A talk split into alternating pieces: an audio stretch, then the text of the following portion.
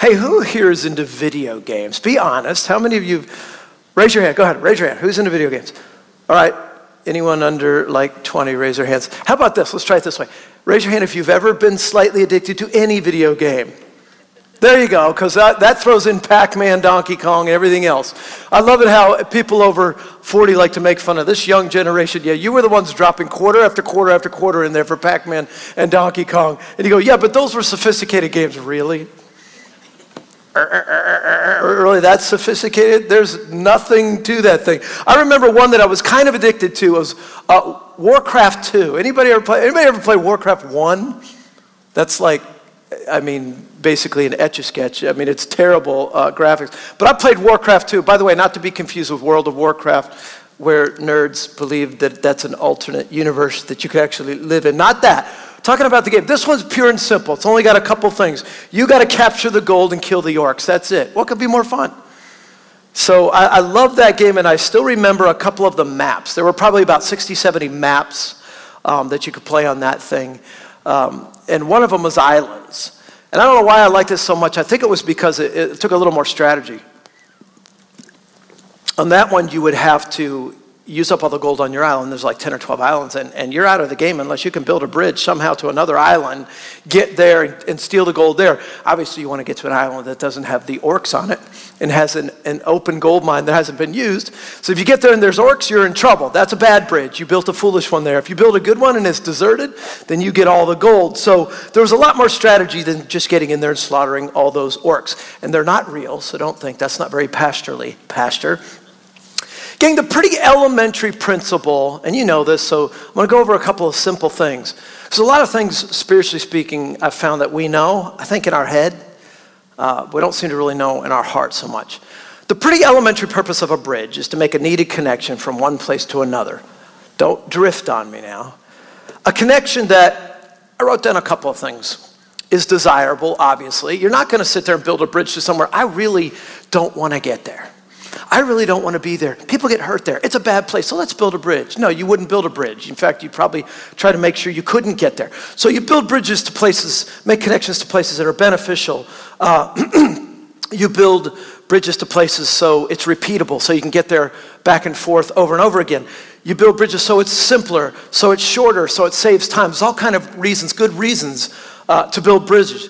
Years ago, there was a government project. Now, whether you're Republican or Democrat or neither, there's a lot more neither these days, I've noticed, rising up with our great country. But there was a big argument in the election, not the last one, but the one before with Sarah Palin and McCain. And remember, one of the things that we're trying, that Governor Sarah Palin in Alaska was touting was that they needed to get some money, and there was some earmarked money for Alaska for some good projects, but there was another project there that she didn't want to use it for. It was a bridge that they were going to build from the town of Ketchikan. I've been there before. It's small by our standards, by Charlotte's standards, but big in Alaska. But they were going to build a bridge, multi-million-dollar bridge, like hundreds of millions of dollars bridge, to the very sparsely populated island of Gravina.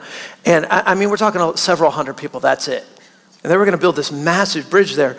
And she didn't want it. She wanted to use the money for other things. So she said, I'm the one that fought. I fought the bridge to, do you know what it was called? The bridge to nowhere. I fought the bridge to nowhere for obvious reasons, right? You don't want to build a bridge that's especially hundreds of millions of dollars for a stupid reason. That essentially takes you nowhere, or worse, takes you somewhere bad. Now, if one or none of the reasons exist for building a bridge that I just mentioned earlier, those characteristics, and yet we still have a bridge in our life, then that's what we have. We have a bridge to nowhere. I mean, if it's not beneficial, it's not good, it doesn't save time. If none of those things are there, then you've built a bridge to nowhere. Many don't give much thought, I've learned this in life, to the bridges that their actions build. As you look at this, I realize, especially in America, in American evangelicalism, we build bridges to all kinds of things, but we don't really stop and think what we've done. We just don't. People don't sit there and go, is that a good bridge? I mean, is this helping me? Is this hurting me? We just seem to build them. And whether you realize it or not, you've got a lot of bridges in your life. You and I are either building bridges or we're burning bridges all the time. We're building them or we're burning them all the time. Bridges in relationships with each other, bridges of forgiveness, bridges of peacemaking, Bridges of understanding, of support, of sanctification, bridges that bring us closer to Jesus. Now look up here. My guess is right about here, some of you going, that's good, Pastor. I never really thought of that. I never thought about building bridges. Now that you mention it, I don't think I've ever really done that, but I'll give it thought now. Seems important. Well, listen, whether you ever thought of it or not, or thought you did it or not, you did it. Everyone builds bridges. I have never met anyone, and I never will meet anyone that has never built a bridge. We all do it. They're good, they're bad, but you do it. When you were in school, you were probably taught the Archimedes principle. Archimedes. Any of you remember that? It's one of those things you were taught that you let go in one ear and out the other. So maybe this will remind you. He came up with the principle of buoyancy. The principle of buoyancy. Fascinating, isn't it? You guys are like, you're losing me, Pastor. Come on. What is this principle? Well, you know it, and you use it. Every time you get in the pool or a boat or a jacuzzi or go on a cruise ship, you're exercising. You're living by the principle of buoyancy.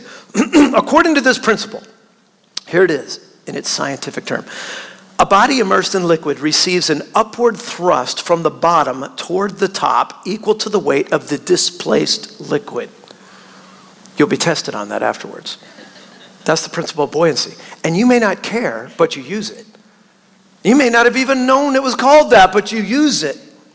So that's why a little 3 or 4 or 5 ounce, little tiny pebble can sink while a 100-ton battleship floats because of the principle of buoyancy. If you thought it was just a weight thing, then certainly the big heavy battleship would go bloop, and the pebble would float, but it's not that. It's not just weight, it's the principle of displaced liquid and buoyancy. So here's the dealio, folks. Archimedes wasn't just a mathematician. As I looked into this guy a little bit, turns out he was an inventor. He strove to be sort of a Thomas Edison of his time. But he didn't invent this principle. Obviously didn't invent it any more than Sir Isaac Newton. You know, apparently he was sitting under an apple tree and an apple fell and hit him in the head, and he invented gravity, right? That's it. No, he didn't invent it. He what? He just discovered it. In fact, he didn't even really discover it. I really doubt people all the way before he was born would walk off a cliff and just one after the other and going, well, I didn't know there was any principle, so we just, no, you know it's out there. All he did was he named it. You're right, he discovered it, but he just kind of put a name to it, and he called it gravity, but he didn't discover it. He labeled it. Because things were sinking and floating, this other guy labeled buoyancy. So now, as Paul Harvey used to say, that's the rest of the story. And now you just revealed, whoever said that you are probably my age. Because some of you are going, who's Paul Harvey? He's gone, he's dead, never mind. But now you know the rest of the story. But listen, knowing this principle about buoyancy, knowing the principle about gravity and everything, it is not going to keep you from, the principle of buoyancy isn't going to keep you from sinking. I won't sink now, no matter what. Why? Because I know the principle of buoyancy. Well, you'll still sink. They're not connected that way. But here's what's kind of cool. Learning how to leverage the principle of buoyancy will. Learning about it and learning how to use it will keep you from sinking. That should be more exciting than you're taking it, I think. So let's move this to, yeah, I'm with you. It's not big deal on sinking, unless you're in the middle of the ocean and you are lost and you probably want to know how to stay afloat for a while till they find you. But look, like Archimedes' principle is another principle I want to talk to you about this week and next week called the principle of the giving bridge. And if you're taking notes, just write that down. I made it up. It's the principle of the giving, or let's say I discovered it, but it's been out there all the time. Or let's say I just labeled it. It's actually been labeled a million different ways, but I call it the principle of the giving bridge. It's one of, in fact, I'm hard-pressed to find a more powerful principle in all of life than the giving bridge principle. But most people never get around to it. They live on one side or the other of the giving bridge principle, but they don't give much thought to it. Just like we said before, don't really give it much thought. Never leverage it. How can you leverage something if you're not even really aware it's out there? So that's a shame. How powerful is it? That's what you're supposed to ask. Hey, Pastor, how powerful is this thing? Should we be afraid? Very afraid?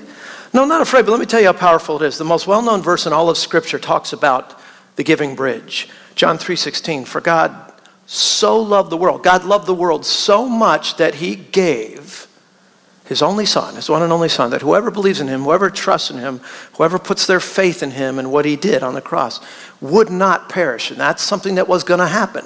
But when you put your trust in Christ, that's not going to happen. But they'd have eternal life. In other words, Jesus came, God gave his son, Jesus gave his life, and together they built the Giving Bridge. And now there's a way for you and I to be reconciled with God and to come and to go and to have fellowship with him. That's because of the Giving Bridge. That's the most powerful verse in all of Scripture. That's how powerful this principle is. And it goes by another name. Maybe this will make more sense to you or it'll sound familiar. It also goes by the gospel. The gospel. That's the Giving Bridge. So I want you to write this down. There's good bridges and there's bad bridges. I want you guys to get this so bad that you need to know that you could be on a bridge that's really bad. And if you don't recognize which bridge you're on, you're certainly not going to leverage the Giving Bridge principle. So you got to know if you're on a good one or a bad one. Good bridges, when you and I create ways for those who don't know Jesus Christ to find out about Jesus Christ and what he did for them, that's a good bridge, right? That's a good bridge. When you give housing to the homeless, when you feed the hungry, when you help others, those are all good bridges. And the longer you travel down a bridge like that, the more they become a part of who you are. The more they get inside you and the more they transform you to be more like Jesus. Now, when you construct a physical bridge, what do? Well, first you got to find a location, right? I mean, remember, desirable, beneficial, all that stuff shortens time. So you go, people are really having trouble getting from here to here, so we need to put a bridge here. Then you design it. What kind of bridge would be best here? And then you gather materials, and you store them up and use them for building this bridge. One of the greatest examples of this bridge, again, is John 3:16. The tricky thing about this bridge, though, that we're talking about today is that we don't store up materials and start here on this earth and start using them for building the Giving Bridge because it's a spiritual bridge. But you still got to gather materials to build this bridge. But what's bizarre about it, and I think maybe why so many people don't know about it and don't use it and don't leverage it, is because you actually ship the materials on ahead. I mean, you gather the materials and then you basically store them up in heaven. That's crazy, Pastor Rob. Where did you get that? Did you make that up? No, actually, Matthew 6:19 through 21 is where I got it. Jesus said, don't store up treasures here on earth where moths eat them and rust destroys them and where thieves break in and steal. Store up instead treasures in heaven where moths and rust cannot destroy and thieves do not break in and steal. Wherever your treasure is, that's where the desires of your heart will be as well. Isn't that true, gang? I mean, whatever you invest time and talent and treasures and money, all this stuff into, your heart's going to follow. Your heart's going to follow. So if you live for God and Jesus, then you're going to love God and Jesus. I mean, if you store things, if you start focusing there, then your heart will follow. You know, sadly, a lot of us think our heart can lead the way, but it really can't. Actions have to be employed at some time. That's why you meet a lot of people who dream big things, but they never accomplish them. You can't just dream them. You can't just desire them. You can't just want this stuff. Eventually, you have to position your life. You have to build a bridge. You have to walk a path that goes that way. Make sense? I mean, if you want to go north, don't head south. Don't head south, because if you head south because of the South Pole and the North Pole, eventually you will arrive at the South Pole, but you won't arrive at the North Pole. Now, east and west, that's a little different because there are no poles. You head east, you'll always be heading east. But if you're on a destination, you say, man, I really want to get to the North Pole. That's why I'm on a boat to the Antarctic. That's not going to work. You're going to end up at the South Pole. You're going the wrong direction. You've built a bridge. You've taken a ship the wrong way. So let me say this another way. Don't build all your bridges to connect your heart and your soul to temporary things that honestly, gang, they don't last. They don't matter. Not in the big picture. They just don't matter. Build bridges instead that last, permanent bridges to heaven, permanent bridges of eternal value. If all you do is build bridges, let's throw some things out there that I'm talking about. If all you do is build bridges to make more money, bridges to looking and feeling younger. I mean, these are just things you see in our culture all the time, right? I mean, all you got to do is turn on your computer and have the internet there, and ads are going to pop up, and most of them are about get rich quick, here's a great financial solution in these tough times, or look and feel younger, or here's how you can be more comfortable, all kinds of things. But those are things that have a pretty early expiration date. They really do. I mean, you can't take money with you when you die. You've seen the saying, right? I mean, no, I've never seen a U-Haul attached to a hearse. I mean, you can't take this. I don't care how rich you were. It is of no benefit whatsoever when you're gone. You can't even take your clothes. Nothing, not a shred of anything. It's just you at that point. You leave this world the way that you came in. And you can't look young forever because there's this thing called old. If you're trying to look young and you're getting older, eventually it's going to cross a line in there and you're going to go the other way. I know what some of you are thinking right now. How come that hasn't happened to you, Pastor Rob? I don't know. Eternally young, but it happens to other people. So eventually you grow old. You get sick.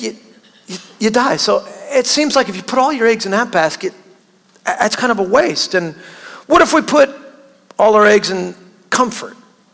I just want to be comfortable. I don't want to rock the boat. I don't want to do anything. I don't like to work too hard. I don't want to do. Well, it's okay to be comfortable. It's okay to rest. In fact, God said on the seventh day you should rest, and there's a rhythm to life. But what happens when that's your only goal, and you put too many eggs and you build all those bridges to make your life comfortable? Well, then it sort of morphs into something else, right? We prayed about it in the prayer room today. It's called laziness. So look, you take all these things, and they can just shift a little bit, and they can even start out as good bridges, but then they can go bad. Instead, we should seek to build a different kind of bridge. And Matthew 6:33 says that, exact word. Seek. Seek first, Jesus said, the kingdom of God and his righteousness. Seek first to build bridges to God, to the Savior and his righteousness. And then all these things will be added to you. Now, please don't miss that. Did you catch the benefit there of building heavenly bridges versus earthly ones? God always has a better deal. So if you build heavenly bridges, seek first the kingdom of God and his righteousness, and all these earthly bridges, your needs, the things you fear about, the things you struggle with, they'll be taken care of. God promises to take care of those things. So you do it his way, he throws that in. You do it the world's way, he doesn't throw his in. Well, the world can't throw that in. So it just makes sense. It's just a better way to live. God promises to take care of the earthly needs. So the best type of bridges are heavenly ones, and the best of all is the giving bridge. But not all bridges are good. I said there's good and bad. There's obviously bad bridges. There's a double whammy that goes with bad bridges too. And that is that they can, and I said this, but the beatings will continue until you get this because this is so important. There are so many bridges in life that you start out, and quite honestly, we talked about a couple of them, I'm going to talk about a couple more. You start out on it, and honestly, they're pure gold. They're fine. They're better than fine. They're good. When you start out on these things, you should be on them. They were built for good reasons, but they're not meant to stay on. They're not meant to camp out on. Proverbs 14:12 says, "There is a way that seems right to a man, but its end is the way of death." Let me give you the Rob Singleton translation. There is a bridge that seems right to man, but that bridge leads to death. So let's break that down on these bad bridges. See, unfortunately with bad bridges, it's difficult to always know that you're on a bad bridge. It's tough. They look the same as the other bridges, good or bad. And there's a lot of similar characteristics. To make it even more confusing, some start off good, and you stay on them too long, they go bad. So let me talk about you a couple pseudo-good bridges. Comfort, we talked about that already. But how about PC, politically correct? Now, I know some of you probably cringe with that already. And entitlements and things that, actually good. All these have in common, they start off good. I mean, who doesn't want to be comfortable? By the way, please don't raise your hand, because we will make you uncomfortable. I don't want to be comfortable. I like to sleep every night, Pastor Rob, on a bed of nails, because that's just the way I am. If I'm comfortable, then I'll make myself bleed. No, nobody's like that, really. If you are, something's wrong. Something's majorly wrong. People like to be comfortable. You don't go for pain just for pain's sake. But again, you're comfortable too long. It's called laziness. And the reason we even have, gang, is something called politically correct speech and all that. By the way, I can't stand it because it's run amok, right? We've been on that bridge too long and we built it too wide and it's just run amok. But why do you think it came in the first place? Because people weren't kind to others and people put others down and people made jokes, racial jokes, and people made jokes about people's mentality and people just were cruel and people put down what other people valued, and so it began to sort of morph into this thing where that's not a politically correct thing to say. And so you need to be PC. But what happens when we get on that bus and everybody's on that bus and you can't ever break that rule? Well, then you're robots, and now you can't say anything to really help somebody that honestly needs a good kick in the rear, right? When you need to be honest with them, you can't because it's not politically correct. So you see how that's a good bridge, but it goes bad. What about entitlements? Well, they're actually good. They're there for a reason. I don't like the word entitlements, but maybe just helping out. Giving someone a helping hand to get them back on the road to getting a job and to where they can take care of themselves, or helping them get a good education. But you go too far with this, and then nobody in a culture is motivated anymore to do anything great. We just all end up feeling like we all are owed stuff, and so we'll just get out of bed and put in a half effort, and then you give me stuff because I'm me after all. And that's called communism, and that doesn't really work. Right? You don't get high quality work out of that kind of a system because we're owed this. So they can be good in a way and start out good and then they can go bad. So bad bridges are confusing stuff, people. Bridge identification can be a little bit tricky at times. And we can often find ourselves on a bridge to nowhere for weeks and months. I've known people that have been on a pretty much useless bridge their whole life, decades, their whole life, without ever realizing it. You and I might actually be hopelessly lost today. You might be sitting out there right now, you might be listening to this thing, and you might be hopelessly lost on a bridge to nowhere and not realize it. You don't know when it happened, when you entered the bridge in the first place. You don't even, when did I get on this thing? You have no idea. But you know one thing, and it's a creepy feeling that's just sort of been creeping up your brain, and you're like, I'm not in a good place. I'm lost. And there's never that moment where you go, gee, I just got on a bad bridge to selfishness and self-centeredness. Yes, I know when it happened. It happened 311 feet back. I felt it. Boom, I just knew it. Paid the toll on the wrong bridge. That doesn't happen. And you don't say now, right now, the last 10 seconds, I'm miserably lost, mired in self-focus and using others to get what I want. I don't like where I'm at, but that's okay. I know that I'm lost and this is bad. I'll simply back up 311 feet and I will be unlost. It doesn't work that way, right? And that's what makes this thing so tricky. This is why most people don't discover the Giving Bridge and they don't live it. They don't recognize it. They don't understand it. It's so backwards to us.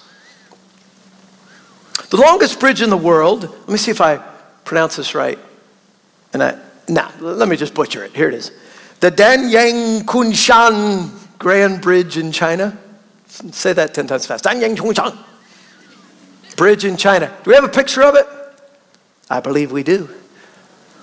That bridge is 102 miles long. 102 miles long. And it looks pretty much like that the whole way. Pretty much. So you start driving on that thing, you're probably not going to be looking at every little mile marker and going, this is so different, this is so beautiful, this is so creative. It looks the same the whole way for an hour, just driving along the things. You can be on that thing for an awfully long time and completely zone out. You ever zone out when you're driving? Have you ever driven and maybe a 5-hour drive and you looked at the clock and next time you looked at it, an hour went by? You have no idea where you drove from. You're going, how am I alive? I haven't paid attention. I've been listening to a song going, yeah, we are the champions, my friend. An hour goes by, right? And you're going, I don't remember the signs. I don't remember crossing the line from North Carolina to South Carolina. Because you just zoned out. Not that I do that. And not that I'm going to think of the song from Queen. I don't know where that came from. But yeah, we can sort of zone out on that and not even realizing it. Sometimes I don't know how long. Sometimes you don't know how long you've been on a destructive bridge to nowhere before you realize that you are completely lost and not living the way that God intended for you to live. Now, I know I kind of got elementary on that and beat it, but it's vital because, listen, because the bridge determines the destination. Does that make sense? If you want to end up somewhere in life, I'm telling you, the bridge determines the destination. You can't get on a bridge to selfishness if you're saying, the one thing I want to do is, I admire Mother Teresa, I want to be like that. Well, if you get on a bridge to selfishness, you're not going to end up there. You can't. You chose the wrong bridge. The bridge determines the destination every time. What about dreams? They're great. I dream and I wrote down a lot of goals, and I really, really want to be a giving person, and I have good intentions. I pray every day that I'll end up that way. And that's good, but it really doesn't matter if you're on the wrong bridge. It really doesn't matter. You're going the wrong direction. Good intentions aren't going to end you up in the right place. The bridge I take determines my ultimate destination. Pastor Rob, I don't think I agree because I've read a lot of New York Times bestsellers on the life that I want.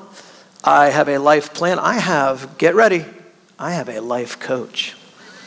I've got a life coach, so I know I'm going to end up right. But can I point out that you're headed for the South Pole and you want to go to the North Pole? Doesn't matter. How do you know it doesn't matter? Because my life coach told me it doesn't matter. He says I have a great attitude. He says my dreams are audacious. They're incredible. Wow.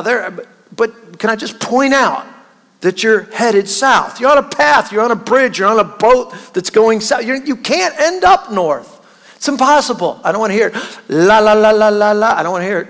Pastor Rob, I have dreams. You're crushing my dreams, Pastor Rob. No, I'm giving you reality. It's impossible. You can't end up there no matter how much you want it. Books, plans, life coaches, expectations, cheerleaders, none of that counts. That's not right. I shouldn't say it doesn't count. Actually, if you're on the right bridge, those things count greatly. And those things are fantastic. Having people cheer you on, having people encourage you, praying the Word of God, dreaming big for Him, if you're on the right bridge, can help you soar. But if you're on the wrong bridge, none of that's going to matter. You're going to end up in a place you don't want to be. I'm just being honest with you. It's reality. I always end up where the bridge I've chosen points. And that, my friends, is the theme of this week and next week. Pretty simple, but amazing how much we don't get it. Number 3, if you're taking notes, God saved the world by creating a giving bridge. God saved the world this way. Again, John 3:16, the most well-known verse in the Bible. And isn't it like this? I say we know these things, we don't live by it. I'm telling you, the world knows John 3:16. All you got to do is turn on the TV to the fake wrestling, I mean real wrestling on TV, and they've basically abused that verse, right? Or, you used to be able to see it in the end zone on football, John 3:16. I mean, the world even knows this verse. A lot of people can recite it who aren't even Christians. But we don't really know what it means. It's talking about the giving bridge, created in God's image. And then He came and God the Father sent His Son. Jesus came and gave His life because we got off that image. We sinned and we said, we want to go our own way. And we marred it and we destroyed it. But God said, I made you and I love you and you are potential sons and daughters and I want to bring you back home. So I will make a bridge. And through your trust and your belief, you can cross and come back home again. The whole Bible, the whole gospel is about the giving bridge. And we memorize verses and we look at it, but we don't even realize how important this is. In fact, the quickest way back to God is the giving bridge. It can happen that fast.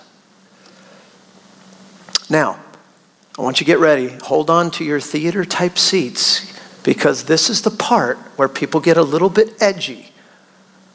It's also the part that can get you quickly on the right bridge.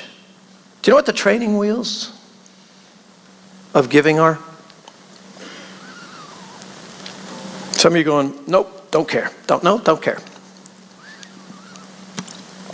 You should care.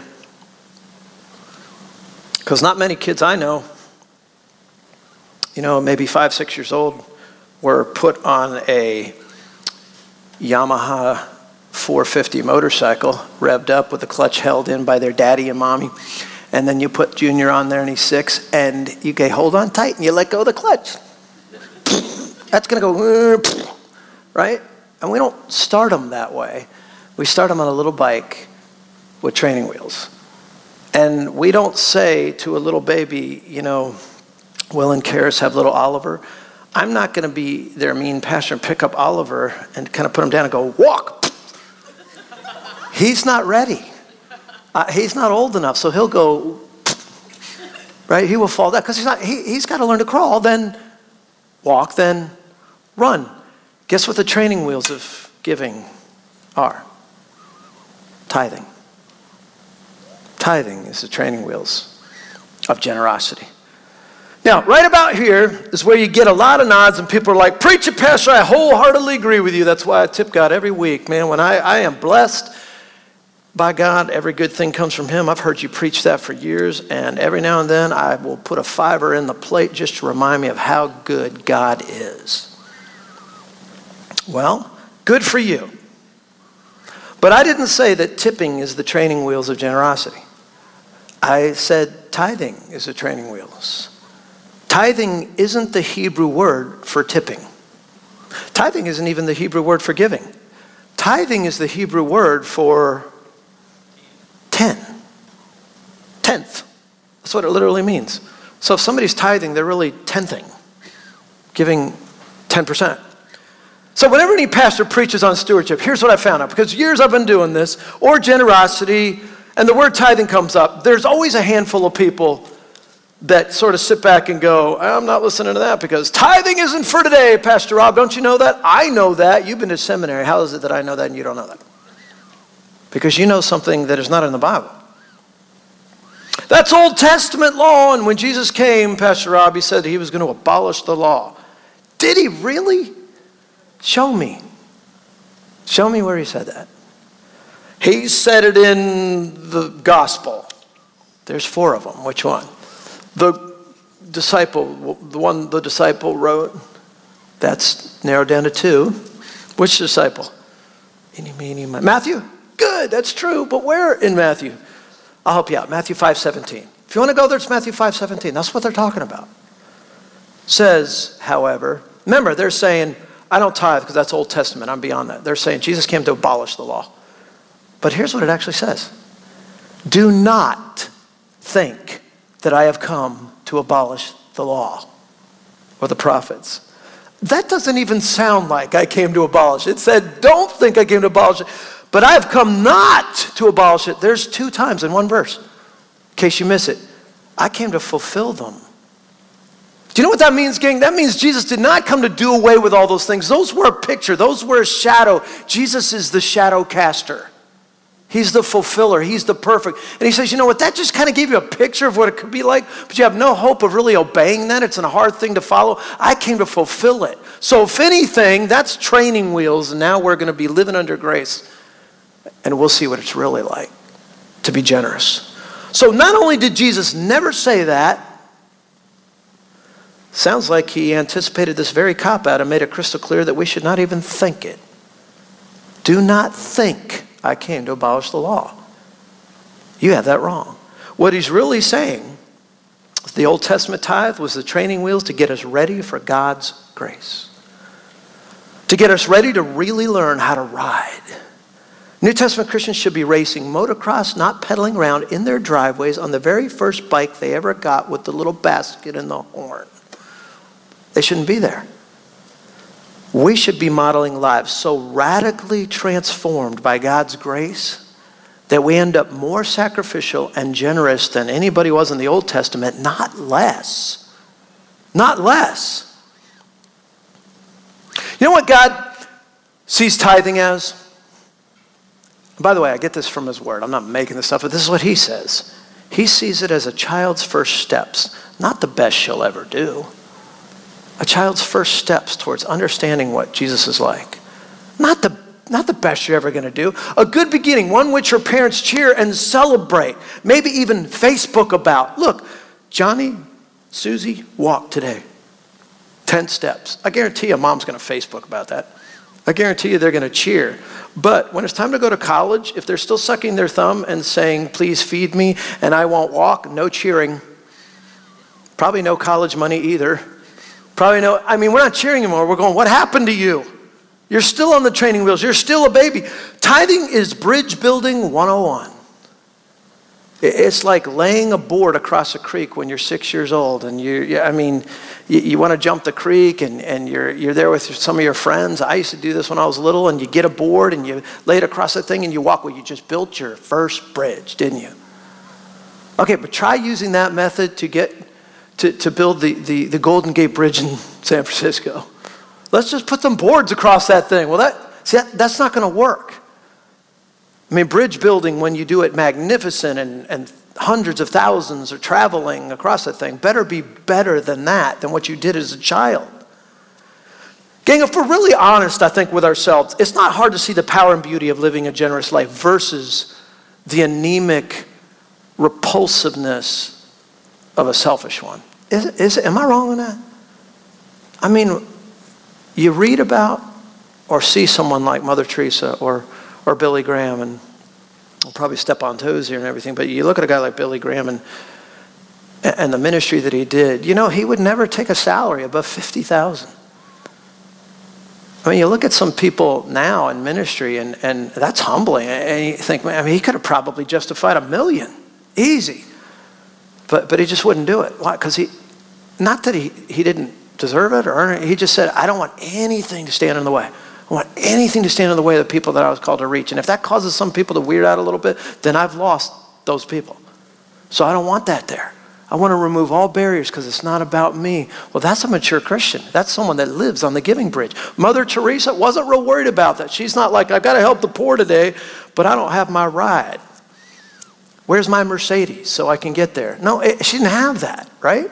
And we look at her and we go, wow, I wish I could be more like her. What's it take to be more like her? Well, she lived on the giving bridge versus the selfish bridge.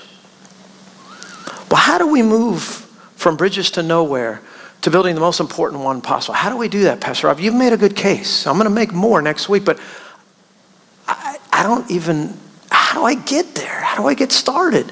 How do I find the giving bridge? One thing that always bothered me about, I used to live in the Northeast for a little while. It always bothered me about some bridges. You know how they make you pay a toll? Why do I have to pay a toll to use this bridge? Some bridges not, but the really elaborate ones, usually you got to pay a toll before you use it. Well, there's a good spiritual lesson in there. It costs a lot of money, a lot more money to build that bridge than it does just to if it was just paved road of the same distance. Truth is, living all out for God is a sacrifice.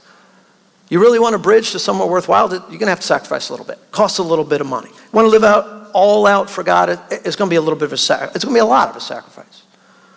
To become more like Jesus can't just be a desire or a dream or something in our head. It's not really let go and let God. It's partnership. It needs to be intentional. It needs to be a path that we're very intentional about. Listen, I know this leads there. I know it's hard, but I've got to be on this one to get there. A purposeful bridge that we build. It needs to move from head knowledge to the heart and eventually to action. See, you can even, people go, we got to move this from the head to the heart to really live. No, it's not done yet. You got to move it from the head to the heart, to the hands, to the feet. It's got to move to action. So how do we find the giving bridge? How do we get on the giving bridge? Well, we start giving. We start giving. And the very first place to start is to give to the bride of Jesus Christ, his church. By the way, no matter where you go, oh, here it comes. This is where he gets it all directed to Impact. That was good, Pastor Rob. That was good. You get it. No, any church. If this isn't your church, then whatever your home church is, that's where you start, because that's the wife, the bride of the Son of God. Some of you are like, well, I'm not going to do it that way. Pastor Rob, I don't think I will. I'm going to give, I'm going to start giving and becoming this, I'm going to give it to the United Way. I like them better. Or I might just keep my eyes peeled from now on for the homeless people with the cardboard signs. I don't usually notice them. I'm going to make an effort now. I'm going to be laser focused on. Well, let me ask you something. If you were wanting to become more like Jesus Christ, but you had a problem robbing liquor stores, it's just a little issue you have. You rob about 12 a year. On average, could you counterbalance that by deciding to feed the homeless once a month? Pastor Rob, I do rob liquor stores. I wish you wouldn't tell anyone because I don't think the law would like it. I have a problem with that, but I don't think God's mad at me because I give to the United Way. I actually give 10% of what I robbed from the liquor store to the United Way. Well, good for you. That's great. But somehow I'm betting that's sitting in your mind. You're going, ooh, that doesn't really sound right. Does it? Anyone? Bueller? Anybody? Doesn't sound right. Then why is it that people say silly things like, I'm going to get closer to God by reading the Bible and praying more, but I'm still going to rob God and steal from him? Whoa, Pastor, I've never said that. Hold on, preacher boy. No one's talking about robbing God here. A little extreme. You're always over the top just a bit. Actually, someone is talking about it. God. Well, I didn't use that word. I don't like that word, robbing. I like that word, by the way, because the root word of robbing is rob, and that's my name. It's a good word. It's not that bad. But, by the way, it's not my word. It's his. Malachi chapter 3, verses 6 through 10. For I, the Lord, do not change. By the way, that's another argument against, that was Old Testament, not God doesn't change. We might, but he doesn't. He might unravel, he might unveil things and reveal them progressively more about himself, but he's not changing. God is not a God of oops. Oops, I messed that up. Let me redo it. No, he just unveils for us. For I, the Lord God, do not change. Therefore you, O children of Jacob, you, Israel, are not consumed. I don't change, because if I did, I'd be so mad right now I'd squash you like a bug, is what he's saying. From the days of your fathers, you've turned aside from my rules and statutes and my commandments, and you haven't kept them. So return to me now, and I'll return to you, says the Lord. Build a bridge to me, and I will use that bridge to you, says the Lord. How?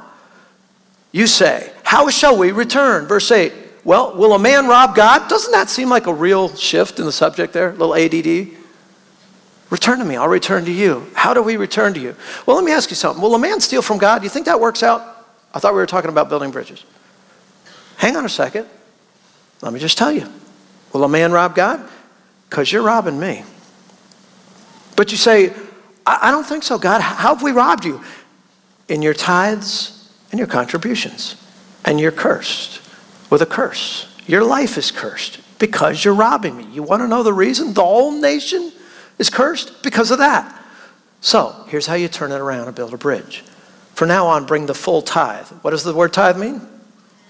Bring the full tenth into the storehouse, that there may be food and abundance for you, and therefore, and thereby put me to the test. By the way, it's the only thing God ever says to test him on. So you better pay attention. Put me to the test, says the Lord God of hosts, and see if I don't open the floodgates of heaven for you and pour down blessing upon blessing for you. I want you to test me in this. I'm not having a financial crisis. I'm trying to change your heart, I'm trying to get you on the giving bridge, trying to make you more like my son, but you got to make a move. And the first move better not be robbing me. The Israelites were living the good life at this time, but they're leaving God completely out of it. And God had a word for that, robbing. When we don't give God the first fruits, he calls it stealing from him, robbing from him. So what's one of our first steps in the journey to becoming more like Jesus? Stop robbing God. Start giving God the first fruits, a tithe, a tenth. Now some of you are thinking, this is good, Pastor Rob, good for them. Not good for me, because you see, I can't. I don't know if you realize this. About 2007, there was an economic downturn. A lot of things have adjusted for me, so I cannot tithe. So I'm exempt. Maybe I can give 1%, perhaps 2%. I mean, Pastor Rob, I haven't been given at all, so surely God would understand moving forward a little bit and the good intentions. Well, would you understand if you started across a bridge that was only 2% finished? I wouldn't. What if you hit the gas trusting that that thing was done? You wouldn't understand. But listen, I get it. If you give, you start out at 3% or 5% or whatever, which is not what the Bible says, but it's certainly better than nothing. But suppose I told you, let's go back to the robbing thing, not liquor stores, banks. Suppose I told you, as your pastor, I think I have a lot of things I've got under control and that I'm living all out for God. I do rob banks. I hope y'all will come back to Impact Church. I do have that issue. I rob banks. I knock off 12 a year. Then I say, this year, though, I have been convicted. I'm only going to rob 6. You should be more impressed. That's a pretty big move in the right direction, don't you think? But I'm thinking you're not impressed. And you're probably thinking, granted, that's an improvement, Butch Cassidy, but We'd like to see you do a little bit better. What would you advise me to do, gang? I'll speak for you. Yes. Stop robbing God. Don't rob 6 banks. Pastor Rob, don't rob 5, 4, 3. Don't rob any. Stop robbing banks. Period.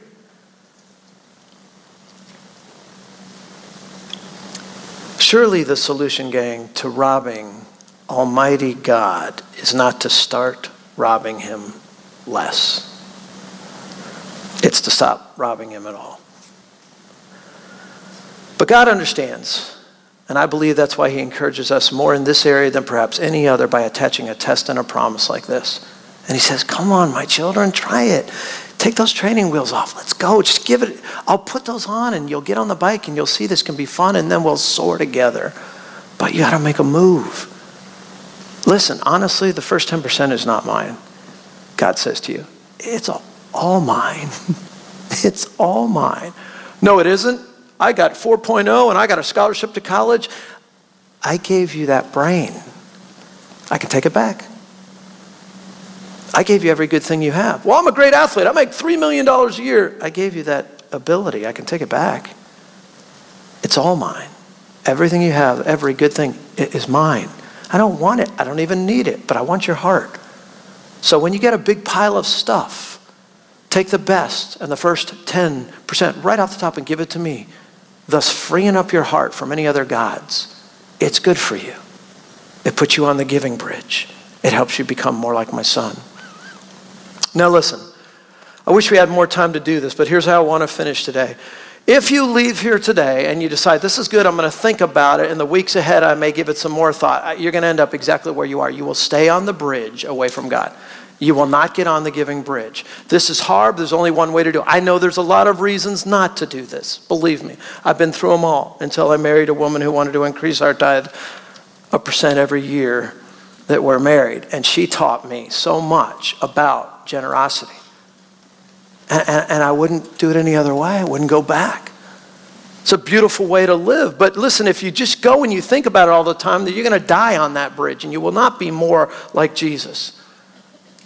Now, there's a lot of ways that we can do this, and I think this is a new era that we live in. Sometimes we pass in fact, we're getting ready to give back to God right now. We're going to pass the offering basket. That's one way to give back. You'll see up here on the screen in just a moment that you can go to our website, Impact Church Online, and you can hit the Give tab, and it'll set you up on either recurring giving or one-time gift. You can go to the app if you've got iPhones. If you have Androids, then you're sinning anyway, and this won't work.